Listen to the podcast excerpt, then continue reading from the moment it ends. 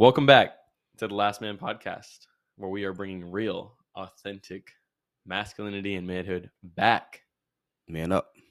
I'm your host, Keish, and I'm here with my co-host, Mr. Marcus Wright.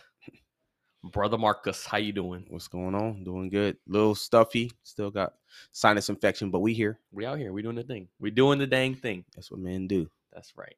We get after it, even when we got the sniffles, right? Yep. So before we started, you asked me like what we're gonna talk about, and I said I can't tell you until the microphones are rolling. Mm-hmm. So you ready? Yeah. You're dying. All right. Everybody's dying. But let me paint the picture for you. Okay. You're dying. I don't know if it would do a sick or something, car wreck, but like let's say we're in the woods, mm-hmm. and like a bear got you. Run! But it got me. That's what you're gonna say? That's your last words? Okay, but wait. The bear is dead. Oh. You know, like we killed it. Like we was giving it the bullets, but it was giving us the claws, you know what I'm saying? Oh man. And like you saved me, but you bleeding out and you know we're not gonna make it back. Yeah. Like you know what I'm saying? You know that moment in a movie whenever somebody's dying, they just mm-hmm. know. It's like you look at each other and you be like, it's over. It's over. You know, but you got to say something to me. You know what I'm saying? I'm your boy. You got to tell uh-huh. me. What are you gonna say with your last couple breaths? What, like, you know, let's say you got those breaths to say something. You know, you're talking about this like a whole sentence I get to say, or you, it's like you got some breaths. You got some breaths left. Like they're labored, but you could say something. Like I got. Would you say that? I'm gonna put my ear on your mouth. Like, come closer.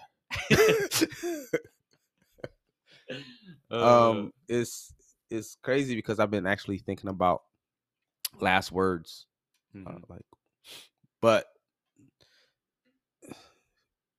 I think that in my mind it's like it's got to be something awesome. It does. I think this is what makes it awesome. If you say what you have to say. Mm. What you have to say, you know, if that's mm-hmm. cut the grass, I don't know, you know what I mean? But like, if it has to be said, yeah. I think that's what would be awesome. You know, if it's just, I love you, mm-hmm. or, you know what to do.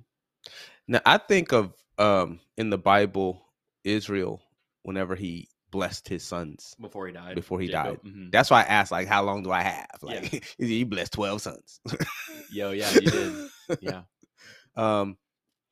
But, which I haven't come to a conclusion on what I would say, but in that moment, since you're asking me now, I would definitely say, I'm proud of you. Mm-hmm. Like, thank you for helping me kill this bear. We got him. That's funny. Take care of your family. Mm-hmm. Take care of the family. Like, you have everything in you to do it. You're never alone. And go with God. Mm-hmm. But your last breath. He got you. He got you. And that's like, and then, yeah. Hmm. Yeah. I would grab your face. You would grab my face. Yeah. You look at me. Look me in the eyes. Yeah. Wait, 1 second. Let me take a picture of you doing that so I can put it on Instagram. Maybe. Look at me. Look into my eyes. Go with God. Open your eyes how you did before. Look at me. All right, y'all. Go on Instagram once you listen to this so you can see my dad's face saying his last words to me. And then I would just grab your neck and pull you in close. Yeah. So we're going to talk about that today. I droop on your shoulder. Droop? Yeah, you droop. What would you do? If you did that? Yeah. Wait. Pause. I then took over. Wait, yeah, pause. You really got in the moment. We did that hypothetical. So we'll talk about this, and then we'll talk about another topic, which... I'm going to not say because we don't get to it. We'll say it next time. You know, maybe leave it on the cliffhanger. But anyway, so what would I do if you were doing that stuff? If like you were, as you're dying, I think I would say to you what we say whenever we say goodbye. Mm. You know, like whenever my dad and I are getting on a plane, one of us is leaving the other one for a while. We always hug. Give a kiss on the cheek and say, in this life or the next. That's it. Because like we believe that we'll see each other in the next life. And so I guess it'll be like in the next study. Yeah. Like I'll see you tomorrow. That's it. You know, because in my mind, like for you, when you die, you know, we believe we're going to heaven right away. Boom. Boom. Like when you die, you'll wake up in heaven. And because there's no time in heaven, I'm going to be, boom, right there next to you. Right behind me. Yeah. Yeah. Like, hey, like see you in a minute, you know? I think that's kind of like what I would say. If I was dying, let's flip it. I'm dying. Mm-hmm. What are you going to say to me? What you going to say to me? I'm dying. What you going to say? And I'm holding you. I'm like, daddy. You know, like grabbing you, like the bear got me. I'm grabbing your shirt. Like, hey, I don't want to go. I'm like, it's okay. Relax. It's okay. It's going to be all right. Yeah. I think if I was dying, I think about this a lot. If I was dying, my last words to you would either be two things. Like it always goes back and forth in my head because I really get my brain in this like moment when I'm thinking of it. Bless you, God bless you. If I was dying and I'm in this moment, it would either go one of two ways. One, it would be like I think I would have that. I don't want to go.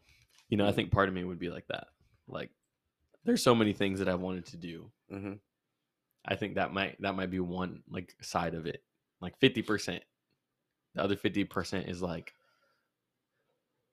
haha, daddy, I beat you. I beat you. I'm gonna go see Jesus first. You know what I mean? Because like I'm really not scared to die. Right. I don't want to die. Right. But I'm not scared of it. You know? Mm-hmm.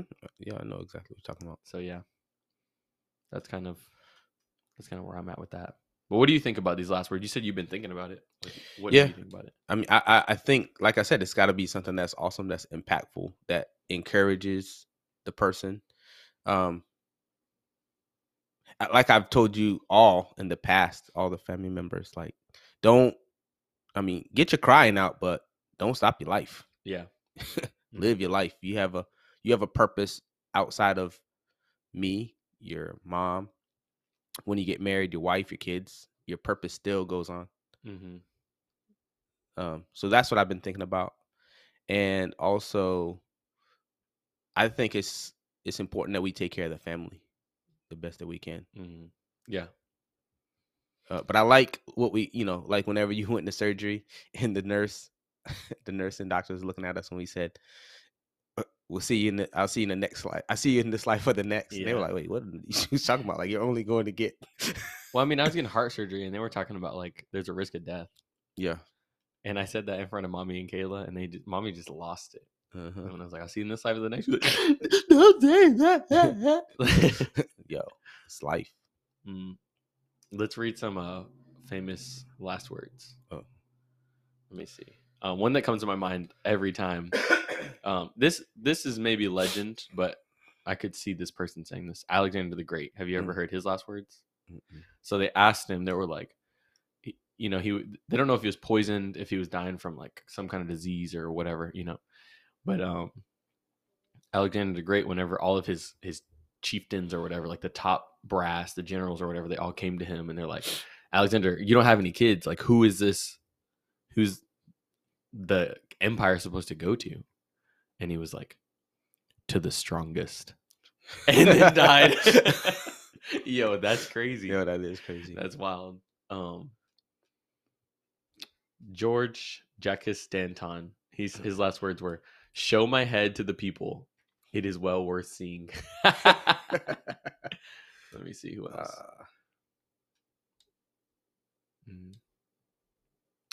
Winston Churchill said, I'm not so bored with it all. Or I'm so bored with it all. Dang, he's like, I'm done with y'all. Let me see who else.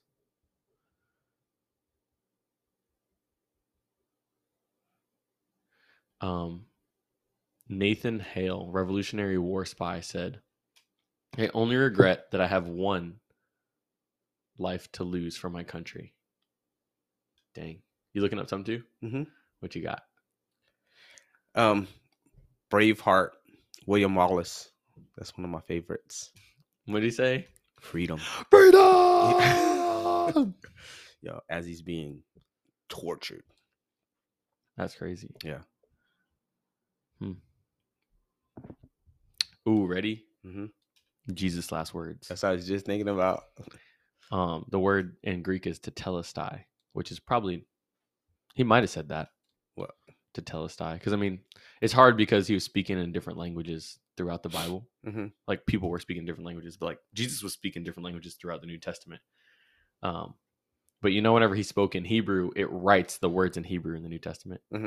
And when he speaks in Greek, in that one moment, he says, like, tetelestai, it's finished. But that word means, I love this, the debt is paid in full. Mm. Yeah. I just like that. Like, but I mean, just think, Jesus' last words were, the end. You know what I mean? That's fire. Awful. Yeah, that's fire. But yeah, I think the reason that this has been on my mind is because, like, you know, we've had so many deaths in our family. We have such a big family. Mm-hmm. And some people that are listening can relate to this. Like, when you have a really big family, it just seems like it gets to a certain point where everybody's getting older, like that, mm-hmm. your grandparents' generation type thing. And they just start dropping, you know, left and right. And I think it's important that, like, you say what needs to be said. Mm-hmm.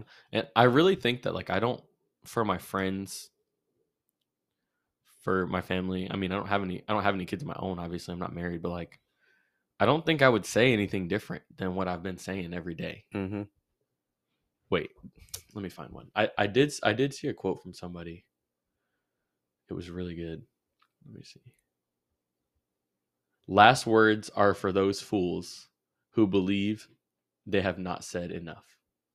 And I feel that way. Like, I wouldn't really say anything different, you know. Trust in the Lord with all your heart and lean on to your own understanding. Yeah. Acknowledge him in all your ways and he'll direct your path. Like, trust in the Lord Jesus Christ and you'll be saved. Yeah. Like, that's really, I mean, that's my message now. Like, I wouldn't change it if I was 9. And the words that I said to you were the same words that you say all the time. Yeah. Yeah. It was no different. Man up. Exactly. And I think too, because, you know, a lot of people in our family, they only like to talk about death, mm-hmm. but I think it's important because, death is my friend. People die. Yeah. You know what I mean? I forgot the author's name, but he talked about befriending death, and then you can truly live. Puss in Boots, yo. What do you say? Yo, in Puss in Boots, I'm going to ruin the movie. I recommend that y'all see it, but there's a character in it. It's a newer movie. Mm-hmm. I really don't want to ruin it, but there's characters in movies where they personify death in multiple shows and movies and stuff like that. And I just think it's a really cool concept to personify death because, you know, like it is in some ways a person, mm-hmm. you know, like death has a personality, and like how you treat death is how death's going to treat you. If you're scared of it, then it's going to be scary. Oh yeah. You know, but if you're like, if you embrace death, it'll embrace you. Like, I think that's a real thing. Yeah. You know, I have personally seen people die slow and die instantly. Mm-hmm. Like, I've seen it. Like, I saw a man die. And like, it's weird. That's crazy. It is crazy. I remember when your grandfather passed away. Papa. Yeah. Mm-hmm. I was in a room with your grandmother, just me and her. This is your father-in-law, yep. One of them. Mm-hmm. Mm-hmm. And it was wild because the night before, it was like eerie. Just mm-hmm. just the feeling of the air. That. Wasn't it around Halloween? Is it October? November 1st is when he passed away. So yeah, mm-hmm. And woke up in the middle of the night, and mommy and your aunt Bobby Joe, your grandmother, were all in the room, and they're singing songs. Mm-hmm. Just, you know, they were just trying to like lighten the mood and just mm-hmm. do what our family loves to do. Yeah, yeah. And I'm just sitting there listening because, you know, I'm not going to be singing like that. Mm-hmm. And they sing really bad. It's fun, but it's bad. And then I think Bobby Joe's like, I'm going to go and I'm going to get the girls ready for school.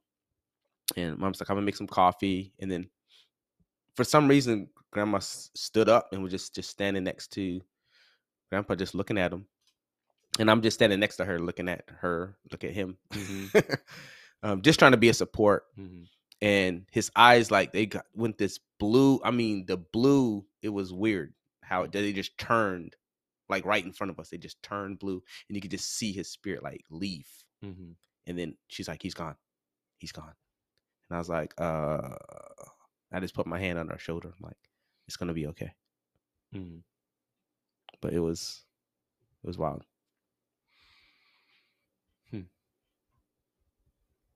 What do you think about that?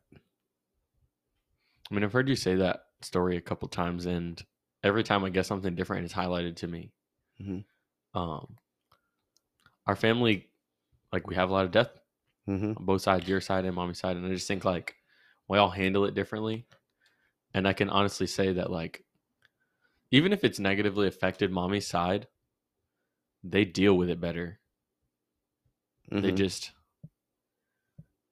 They look at it as something that happens. Mm-hmm. They're Catholic, so they believe in an afterlife. Like, they believe it. Mm-hmm. So I think that helps them a lot. It's like they believe, like, you know, they're in heaven. Yeah. And then on your side, I think that they don't handle it well Mm-mm. because they hold grudges even against the dead. Mm-hmm. And that's tough. Because I understand that. It's like, you don't get closure. You don't get to say, you know, you hurt me. You don't get to, like, forgive them to their face or, you know, confront them about mm-hmm. whatever. And I think that's just tough. Like, that's just part of death. That's really hard. But at the same time, it's like, the dead are dead. Yeah. One of my good friends, she's young. She's 26 years old. And she called me the other day, and she's like, my mom passed away today. And I was like, whoa. And the first thing I thought about is, she's young. Like, she's young to lose her mom. Yeah. And just the weight of carrying that. Because I remember I was 22 when my dad passed away. And it's like, I instantly had to grow. I had 3 kids. You got to grow up now. You can't rely on your dad. Yeah. Can't rely on them no more. Mm. And it taught me too that, you know, when it comes to living life, I want to do my best now and not have any regrets. Say what I need to, like you said, say what you need to say. Yeah. And I think too, my siblings didn't get a lot of closure for whatever reason, whatever the relationship was. Yeah, everybody's got that different relationship. But I tried to be the best son, be the best dad, be the best husband, so that if anything happens, like, hey, in my heart, I feel like I did the best that I could. Mm-hmm. So there's no regrets. Yeah. What do you think about that? Regrets. I don't have many regrets. It's good. I think that you taught Kayla and I, you know, mommy, you taught Kayla and I, like, consequences. And I think because I understand consequences, I don't regret things. Mm-hmm. I just accept the consequence. People, I think you only, this is just a thought. I'm just never really formulated it verbally, but whenever you're formulating, I'm thinking. I've been told that sometimes I'll think on the podcast for a while and people will, like, check to see if it's still on because I'll be quiet for so long. I think that whenever you do something that is not befitting behavior, if you don't accept the consequence, as in, like, I did that, I have to live with the consequence. Mm-hmm. I think that's whenever you regret stuff. It's like when you're not just deciding, I got to live with the consequence, and that's that. Mm-hmm. And so personally, I don't have those things. There's things that I wish I wouldn't have done, but I don't, like, hold it in my heart. Right. I think that's, like, the best way to say it. It's like, man, I wish I hadn't have done that. That was stupid. But I don't hold it in my heart in such a way that it's, like, causing me pain now. Yeah. And the things that I do that aren't right or whatever, I just try to learn from it and do better next time. Yeah. Like you, it's not necessary. Because, like, life's a marathon. It's not a sprint. So, like, mm-hmm. when you're sprinting, if you trip, it's over. Mm-hmm. It is over. You know, think 100-yard dash. If if Usain Bolt tripped, mm-hmm. it's a wrap. You know? But when you're running a marathon, like, you can trip a bunch of times as long as you got the stamina to keep going.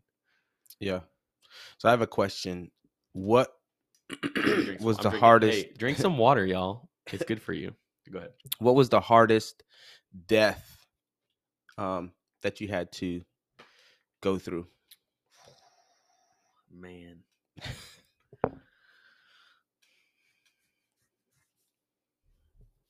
Yeah, I think it was probably Jaden. You can share so that you know how much you should share and not share. Like, so you explain that, and then I'll tell you my. Yeah, so your cousin, my nephew, he took his life at 14 years old. I mean, a phenomenal, amazing kid. Like black belt in Taekwondo. Super smart. Yeah, super, you know, AB or A student. I don't remember. I know he's at least an AB student. You know, traveled the world. Like his mom brought him everywhere. And he was the best of us. Yeah. Like we all knew it. Yeah. Like we all looked, because what, there's 16, there might be 18 cousins, and he's the second youngest.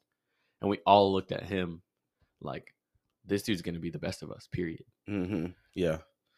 And for whatever reason, that day that when I got that call, my brother-in-law, your uncle, called me, and it was so gut-wrenching and heart, just like my heart was ripped out because of how he sounded whenever he was telling me, you know, what was going on and what happened. And I was just torn in half, like just, and then when I had to call, you know, your aunt, my sister, I couldn't even, like, it was so hard for me to even call. I threw the phone whenever I looked at it, trying to call her. I'm like, what do you say? Like, what do you say to somebody that just lost their child? Their baby. And then the Lord spoke to my heart, and he was just like, if you're feeling like this, you can only imagine what she's feeling like right now. Like, she needs you to man up. Yeah, that's tough. It was really hard. And all I could get out was, when I called her, I said, I didn't want to say I'm sorry, because I remember whenever the first death I experienced, that's everyone said sorry. And it just got annoying. Yeah. So I didn't want to say sorry. All I could get out was, I'm on my way, because, you know, we live in North Carolina. They live in Massachusetts. That's all I could say. I'm on my way. I'll be there. That's all you said? That's all I said. And then, like, you hung up? Yep. I said, talk to you later. I love you. What would she say? She said, okay. And then that was it. That was it. I never heard that before. That's all I could say. Yeah. I mean, that makes sense. I think it's hard. The reason that was the hardest is like a very obvious reason. It's like he was a baby. Yeah. You know, like he was a kid, and then suicide is just, it just has so much in it. Like we can talk about, I think we should talk about that at length in another episode, but, that was the hardest for me, because we're the Christian family in our family. Like, that's us. Like, we're known for that. Like, people look at us to be the beacon and the light and the leaders, whether they say it or admit it or not. That's what they do. And when we went up there, you could tell, like, the atmosphere shifted when we got there. It was like almost like everyone went, they're here. Like, oh, they're here. Like, you could, that was like a part of it. And I think that was like really weighty for me personally. It was like, whoa, like I can't do what I want. Yeah. I think that's what being a man is doing what you don't want because it's right. Yeah. And that means even at the hardest time, you know, whenever you lose someone that you love, and it feels like you should be able to do whatever you want. You should be able to break things. You should be able to scream. You should be able to be mean to people. You should be able to like, when someone loses someone and they do that stuff, I don't hold it against them, but it's not what they should do. Right.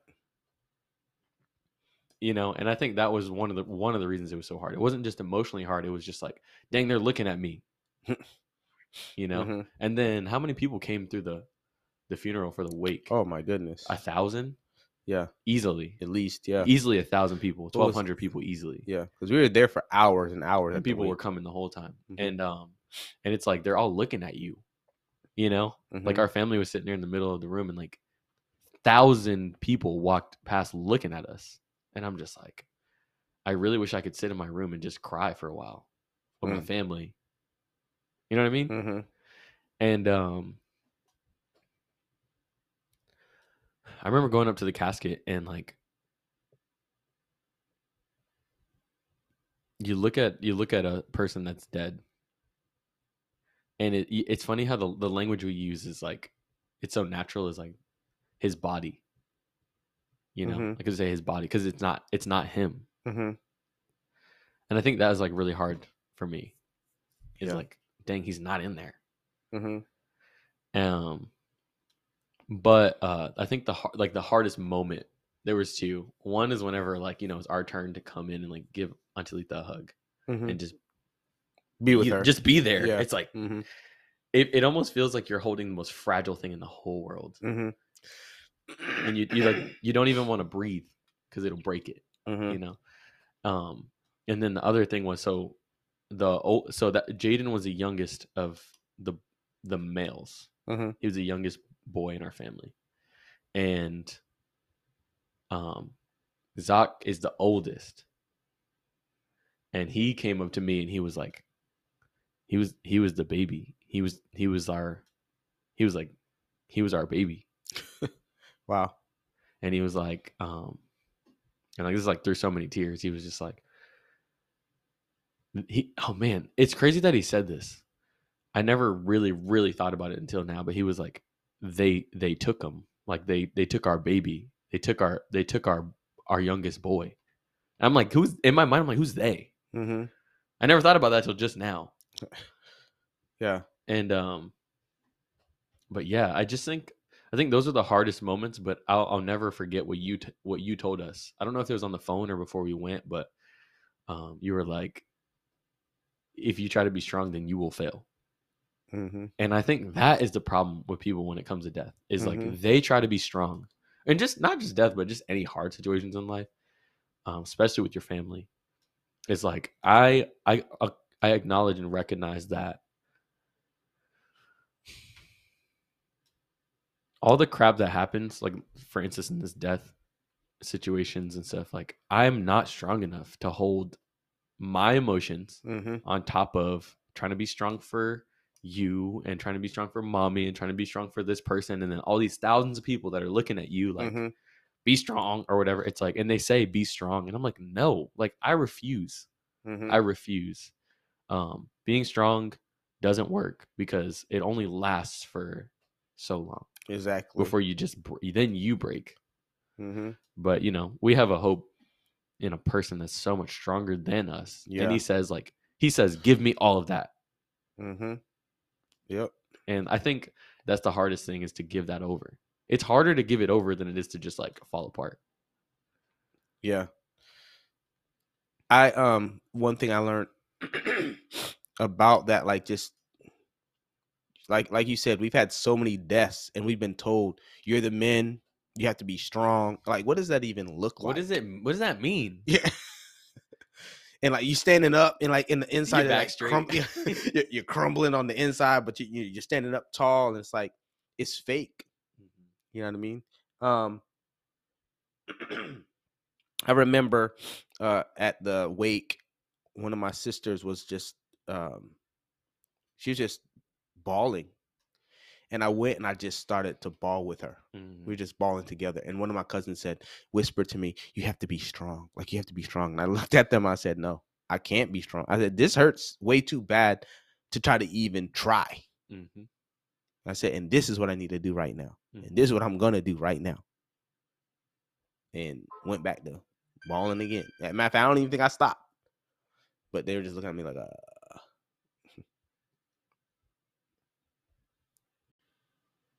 Yeah, I don't think I cried more in a day than that day.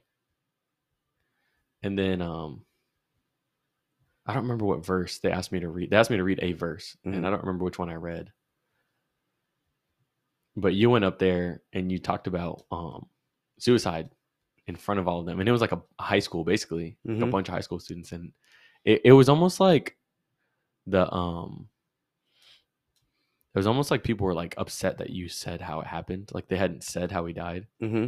And I'm like, if we don't talk about this, more kids are going to do this. Exactly. If we don't open up an avenue for people to like, hey, talk to someone, please. Mm-hmm. Then. And that's the problem. The secrets, mm-hmm. the cover ups and all that stuff. It's like trying to be strong. So that's a good segue into my worst experience was my sister, my youngest sister. She was killed in a drunk driving accident. But my grandmother passed before her, and my uncle passed. And we never talked about it. All I knew was my mom had to leave because her brother died. Mm-hmm. I'm like, your brother died? What brother? Like, I never even met him. Mm-hmm. And that shows you how much, like, just we just didn't have that relationship that, like, we have where we talk about just about everything, our family. We just communicate. And then when my grandmother died, I was 12 years old. My mom was sitting on the couch. She was crying. And I just happened to walk by, and I'm like, what's wrong? She said, my grandmother passed away today. And I was looking at her. She was looking at me, and I didn't know what to do because I never heard about death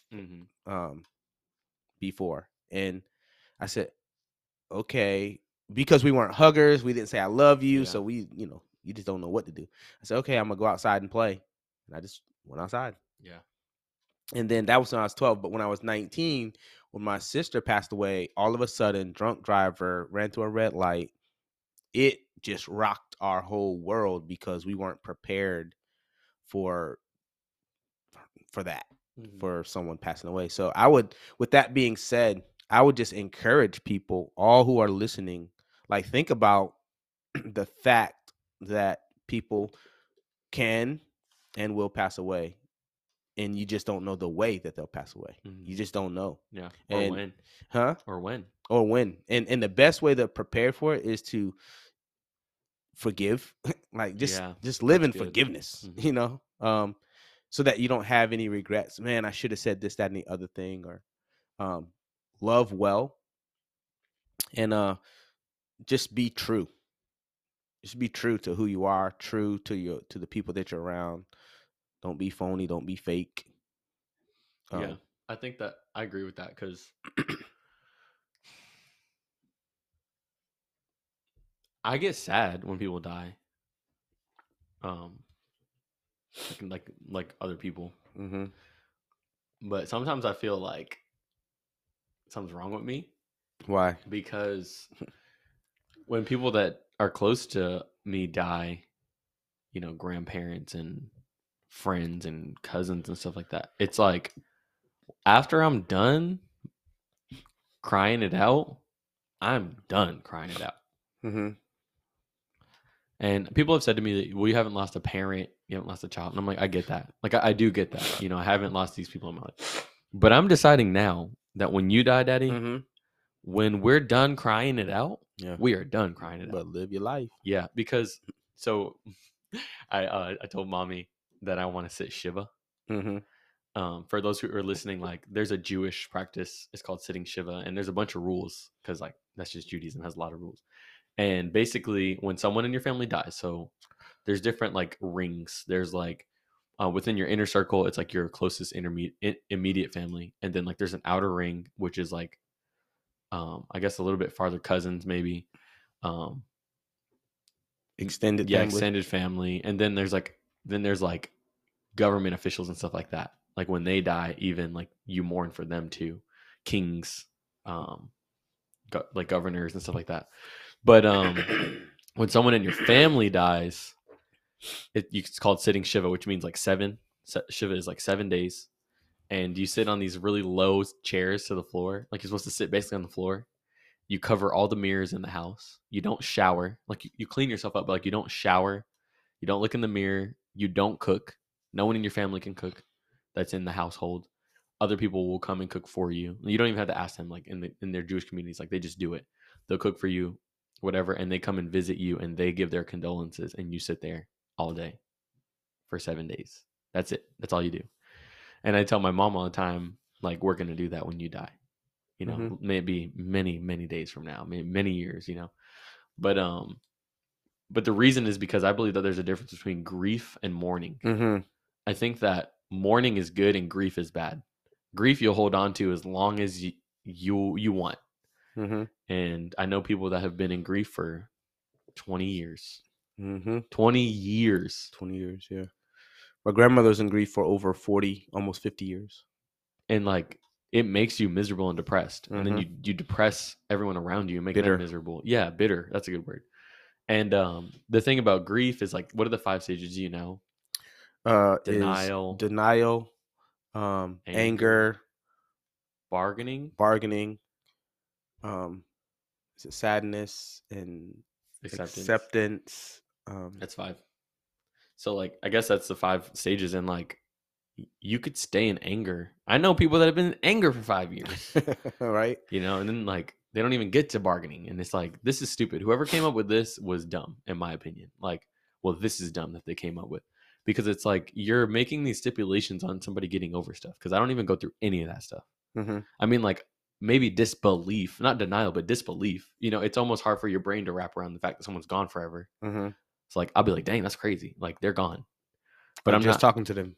Right? Like, that hits you. And then what is the other one? So, like, anger. I don't really get angry. If I'm angry at anything, it's just like sin. Mm-hmm. It's just like the evils in the world, but it's not even anger. It's more like I'm just frustrated and sad at it. I don't bargain at all because when you're dead, you're dead. Yeah. Period. You can't do nothing about it. Mm-hmm. And then acceptance, like I can accept it real quick. Honestly, it's like, dang, they're gone. Wow. And like, that is why I think something be wrong with me sometimes is like, mm-hmm. I accepted it so quick. I'll be sad. Like, even now, like, I think about grandpa and being like, I wish that my grandfathers were alive just to experience, like, telling them, hey, like, I graduated college. Yeah. I have a girlfriend or like, you know what I'm saying? Like, whatever the thing is, like, I want that. I want them to be there and experience it with me. And that makes me sad. You good? Yo, get it out here. Let me mute you for a second. I'm going to mute us so you can get it one sec.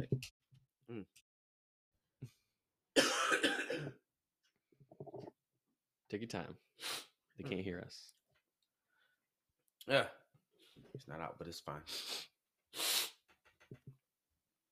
Go ahead. Thank y'all for bearing with us. Appreciate you. Yeah. I'm just trying to save y'all ears because I'm hearing it in my headset. So I know y'all going to be hearing it in your car or whatever. But yeah. So like the whole grief and mourning thing, I think like as far as being a man, like we'll bring it back to, you know, the topic. And like last words, grief, like this thing, I think being a man is being prepared. That's it. Like a man is prepared, and you can prepare for death. You can prepare for the death of someone else. You can prepare for your death. You can do that. Yeah. You don't know when it's going to happen. You may not be ready. You may never be ready to die, but you may be prepared. Yeah. One thing that I think my dad did an excellent job at. Can you hear me? Yeah, you just try to come closer whenever we're talking. That did an excellent job at was, I mean, he died unexpected, you know, drunk driver, head-on collision. Mm-hmm. But he had an attorney in place. He had life insurance in place. He had all these things. And this guy just came and knocked on the door and said, your husband had set this up if anything ever happened to him. And he showed my mom and helped her, just mm-hmm. helped her through this whole process. And it's like, that's being prepared, so that my mom, because my mom was making, you know, minimum wage or whatever, and she wouldn't have been able to provide for herself. Yeah, provide for herself. And he's been gone over 20 years, and she's still doing well. Mm. Yeah, that's good. That's preparation. Yeah, I think that's preparing for yourself to die is like one, having insurance. Mm-hmm. Also, just like you said. Having the conversations with people. That's it. Because in my mind, there's two, like the two different sides of it are, and I want to know your thoughts. So like, I want you to talk about forgiveness. So like, I forgive you so that if you die, I don't really have to worry about like, I didn't have the conversation. Unsaid things. Mm-hmm. Like with me and you, if you died, I wouldn't have anything that I was holding against you. If you died today, I wouldn't mm-hmm. be like, I didn't get to tell him this, you know? Right.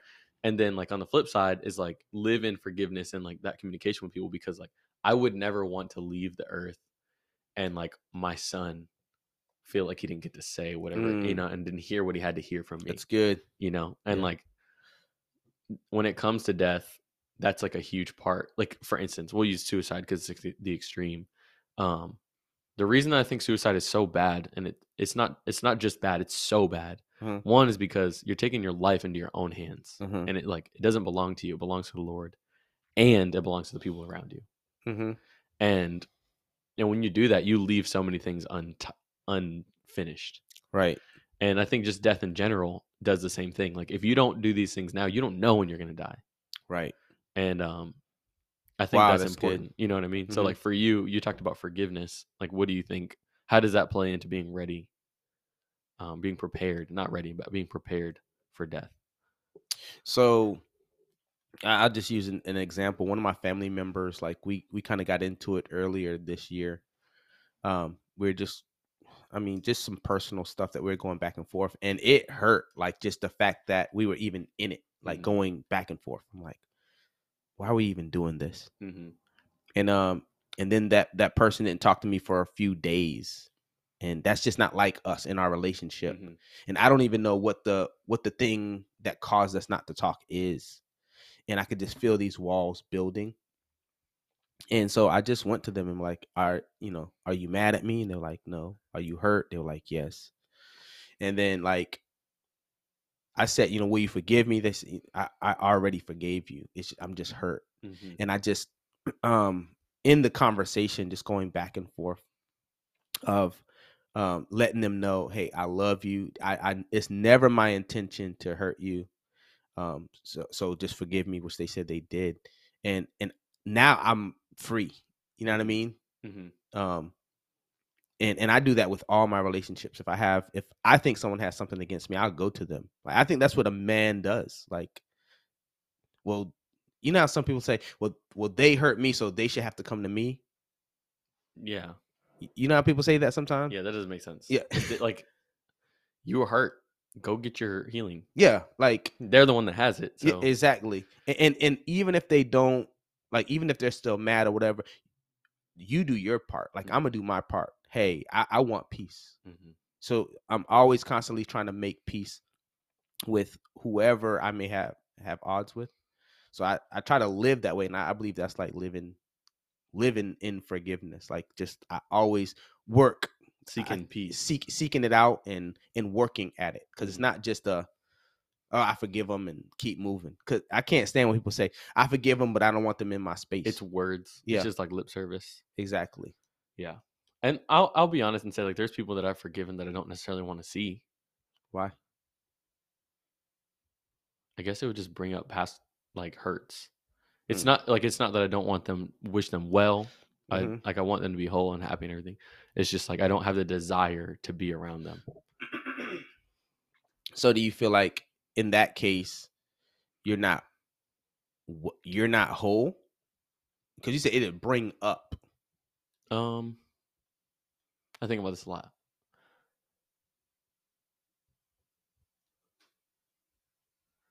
I think, bring up. I think that's a conversation for another day. I was thinking that, but yeah. Okay. But yeah. So what do you think about, like, with all this being said, would you still keep the same last words? I would add like what you said, like in the next, this mm-hmm. life, but I think that I would epic, add actually. That and I would add that because I think that's, what we've, it's the truest thing. Yeah. And I think it'll give peace. It'll give peace, because I just told this one young lady who lost her mom, I said, hey, she goes, I was just telling you how me and my mom had this heart to heart a couple months ago. And like she inspired me to want to help women, empower women. And I was like, okay, well, tell people about that. Mm-hmm. I said, one thing that me and my family failed at is we just didn't talk about the people that passed away. We didn't bring them up. That's crazy. Yeah. Like they don't, it's like they're gone now. Like their memories don't exist anymore. Exactly. But it's like the memories, that's how you like keep somebody's like message, I would say, alive. And not their spirit, not their soul, but like their message and like all the good that they did. Like you keep that alive in the memory. And that's what I told her. I said, use that right there to tell other people about that heart to heart that you and your mom had. I said, but above all else, because you said your mom is a believer, just believe that you're going to see her again. Yeah. Like that's the thing that you hold on to. Mm-hmm. That'll give you peace. I said, because there are going to be hard times. Like, I mean, it just is. Yeah. There's going to be times where you wish that she was around. Like, mm-hmm. Okay, for instance, one of my friends, she was like, let's watch a movie. I love the movie Into the Spider-Verse. You remember that? It's just the animated Spider-Man movie with the black kid. Yeah. And she's like, have you seen it? I was like, yeah, I haven't seen it since it came out. And she's like, really? Why not? It's such a good movie. And I was like, because, you know, that was the last thing that me and Jaden did when we hung out, was we watched that movie together. And it's not that I'm like you said, bring up, you know, like it brings up stuff. It's just like, it is a happy memory, but it's a sad memory. Yeah. Like they're tied up. And sometimes that's a good thing. Like when I watch it, I can be like, dang, I remember when we watched this, we loved it, blah, blah, blah. But it's like, dang, I miss him. Like I wish that I could talk to him about this. Yeah. And like, it's just a mix of emotions. I think that's okay. You know? Yeah. Okay. Back to the prepared for death thing. I just thought about this. One of our favorite scenes, me and you, in a movie is whenever Leonidas' wife. Oh, yeah. In 300, like the king of Sparta, he was leaving to go to war. And his wife, knowing that he was going to die, like she knew. She knew he was going to die when she said goodbye. And she said, come back with your shield or on it. What? Yo. She knew he was going to die. Yeah. He knew he was going to die. What happened to these men? Like, right? What happened to these women? Where are they at? Because, like, man, like, that's epic. That is epic. Come back with your shield or on it. Like, don't even come back if you lost. Basically, you only win when you die. Yo, they were built like that. A glorious day to die. Like today's a glorious day to die. And we've talked about that. Look, we have a couple more minutes to talk. Let's talk about that. Like, let's bring it back to, like, I guess, more positive note. Let's talk about a glorious death. Because we've talked about this before. What are your thoughts on a glorious death? Is there one? If so, what does it look like? What's a non-glorious death? I think a glorious death is a father giving up his life for his family. Like, we have a friend who they work in one of the most dangerous parts of Africa, most hostile to Christians too, and they're missionaries. And they got caught up by, I don't know what you call them. It was like a civil war type, but like in a village, more than like the whole country, right? Isn't that kind of what it was like a tribal war? Yeah, yeah. And they got them and dragged them out the car and this, that, and the other, and they're like a white Latin mixed family, and they're in Africa, so like they stick out. Yeah, you can't hide. The sun ain't gonna help you. You ain't gonna get dark enough. Not getting dark enough. But I think like him just stepping out and like standing up, you know, for his family and not, you know. And what did he say? Did he say? No. I just remember when he told the story. Basically, it was like they surrounded them. They wanted to kill them. I don't remember if someone came to their rescue or not, but like he put his family behind him, like like holding them behind him, like, get behind me. If we all gonna go, I'm gonna go first, type thing. Yeah, you know what I mean. And if he died, thank God he did it. Glorious. Yeah, that's a glorious death. I think soldiers or anyone fighting for their country, like all the Ukrainian people that are like, what did they say? People. Yeah, they're like, I saw pictures of women, like old women. Yep. Like a woman in her, like, this isn't that old, but like old to be fighting in a war, period. She's like 64, 65, and she's like racking an AK. Like, yo, they're in my neighborhood. Yeah. And I'm sure that lady died. Like, I'm sure. Because like the next day, whatever town it was like gone. Wow. I remember that, seeing that. And it's like, man, that's a glorious death. Yeah. It's sad. Wouldn't wish it on anybody. But man, that's a good way to go. Fighting for your country and your freedom, for like your grandkids. That's dope. I think firefighters who go in a house, a burning house, to save somebody, and some, you know, not all make it out. Yeah. I think if you're putting a life on the line for someone else, yeah, like that's glorious. There's no greater love. All right, I got another one on a different vein. This is the way I want to go. So there was a man, and he was in his like 90s. He's one of our church fathers that nobody knows. Like, you know, in the 70s, whenever like the Jesus movement was going on, he's one of those guys that like nobody like really talks about. I can't remember his name even, but like when I talk to people who who have a big name. Like I've spoken to people like, you know who Wayne Myers is? Like I've talked to Wayne Myers. I'm talking to some of their friends and stuff, like fathers in our faith that like we don't even talk about as much. They talk about this dude like he was the GOAT, and he was like in his 90s or whatever, and he's got his son who's in his like 60s, and he's like, he said, "Hey son, like get the whole family here. I'm gonna die." And he's a healthy 90, you know, in healthy 90s, you know what I'm saying? Like old and crickety, like rickety, but like, but he's moving around. Yeah.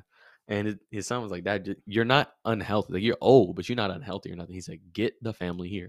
And I think they live in Colorado. And so like they had all the family come that next day, and he spent the night with them, and like they all hung out and just chilled in the house. Big family, you know, you're 90, you've created a lot of people.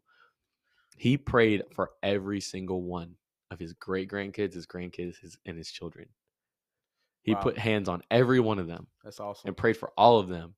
And they're like, "Grandpa, like you're not gonna die. Like you good. I mean, maybe next year, but not today, you know?" Right. And he was like, no, like he blessed them all. They said he laid down on the couch in front of the family. He laid down and was like, "Goodbye." And breathed his last breath. That's a glorious death. I think that's dope. That is dope. Yeah, that's what I want. I mean, if I'm not going to go out and like dying for my friends, that's where I want to go. Yeah, that's good. I used to deliver medical equipment, and this one of my clients' dad was in the hospital, and she led him to Christ in the hospital. Mm-hmm. And he was reaching up, and he's like, "I see him. I see him." Mm-hmm. And he's reaching up. And she's like, "See who, Dad?" "Jesus, I see him." And he's reaching up with both hands. And she says, "Go get him." And boom, he passed away right there. That's crazy. Glorious. That's a glorious death. Yeah. I think that death is something that we should talk more about in general. Yes. Me and you, we talk about it a lot, but I just mean men in general. Yeah. I'm bringing in the audience into the conversation. I think it's something that we should talk about more, because you never know. Never know. Like, what is it that Ecclesiastes says? Like, vanity, vanity. But like, it really means like a mist. Yeah. A mist. It's all a mist. Here in one second, gone the next. It's a mist on the grass when the sun comes up. It disappears as soon as it peeks through the clouds. Like that's a beautiful poem, but it's like so true. Yep. And I think that as men, we should be focused on living a life that when we get to the end, we feel like we've done it all.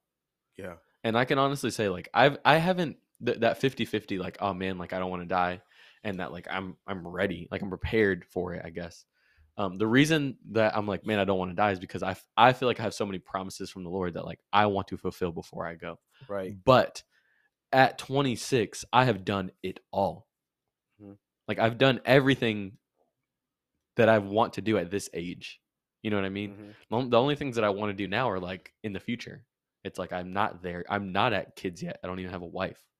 You know, I don't feel like I'm behind on schedule. You know, I feel like I'm on schedule, but not only that, but I did everything excellently on the way. Not perfect, but like with excellence. Mm-hmm. And I think I want my friends, I want everybody listening to have that same mindset. You're like that. You taught me that. But like to have that same mindset of like, okay, I'm kicking life's ass. You know, like when I get to the end of the fight that is life, life's going to be beat up because I was kicking life's ass the whole time. You know, I was doing all this stuff. It wasn't getting me down. Like, you know, people say, don't let life get you down. It ain't getting me down, yo. Yeah. Period. So like that's what I think about how a man should handle his life and death is like live a life worth living and die a death worth dying. That's good. What do you think? Yeah. What are your thoughts on like just manhood and death and life and how they go together? I mean, when it comes to life, every moment is an opportunity. Like, so when it comes to like not getting yourself down, like you have an opportunity to change that. If you need to change your environment, your atmosphere, whatever you need to do, like do it. Yeah. So that it can benefit you. Don't go where you're tolerated. Like so many people just stay in those arenas where they're just tolerated. No, go where you're celebrated. Go where people are going to encourage and inspire. I remember this one guy said to me, I was actually in a conference, and this guy said, go and see who the 5 people that you hang around constantly. And if there's nobody there with ambition, you'll find yourself in that place 20 years from now. Mm-hmm. I went home and I was looking around. I'm like, okay, they're my brother. They're my cousins. They're my family. It's family. And all we doing is smoking, drinking. And 20 years later, a lot of us is not really doing the same thing because there was no ambition. So what I did is I started to hang around people that was in college. I wasn't in college, but I started hanging around them. Yo, you smart. And I just changed the atmosphere. And then when we moved from Massachusetts down here, it's just a whole different way of living, a whole different way of life. And like up north is like compressed, like the buildings, everyone's like on top of each other. Yeah. It's all, and then out here it's spread out in North Carolina, it's spread out, it's open. So it's like the atmosphere change and like, it's like possibilities, not saying possibilities ain't there, but like for us, it's like there's still something like, I think George Washington kind of had this idea of like, as a man, he's like, he looked at all of Europe and he was like, man, Europe has been populated for hundreds and hundreds of years. And like, there's nowhere else to go. Mm-hmm. And when he moved to, when he, like, not George Washington, like the pioneers, the people on the Mayflower, they were like, there's nothing to do here. They come to America and it's like everything is like raw and ripe to be built upon. So like that makes sense. And then the last thing is when it comes to death, befriend it. Like, don't be afraid of it. It's going to happen. We just don't know how, when, where. We don't know that stuff. We know it is. So just embrace the fact that you're going to go. They're going to go. Everybody going to go. Everybody going to go. Mm-hmm. So be ready the best way that you know how, the best way you can. And that's by just having conversations about it and dream with people together. And if they pass early, see what you can do to maybe not pursue the dream, but encourage others to do what that person was talking about. Yeah. That's good. Just like that mother who talked to that daughter who she passed away, but now she's going to inspire women because that's what her mother said. That's her legacy. Yeah. This is good. Good stuff. I really appreciate you coming on and giving your wisdom. You know, I feel like part of it was like a counseling session for me, but I hope somebody can get something out of it. Gentlemen, ladies, if you're listening, I appreciate y'all for tuning in. If you learned anything from this, please DM me on Instagram at The Last Man Podcast. That's an underscore between each word. This is a topic that's close to my heart, like we said, because there's a lot of death in our family. There's a lot of death. When you have a lot of friends and family, people die a lot. That's just how it goes. And the older you get, the more people you're going to see die. So it's good to be prepared for all this stuff. So my advice is that you would live a beautiful life and die a glorious death. Yeah. And remember to die on your feet before you live on your knees. Down to the last man. Thank you.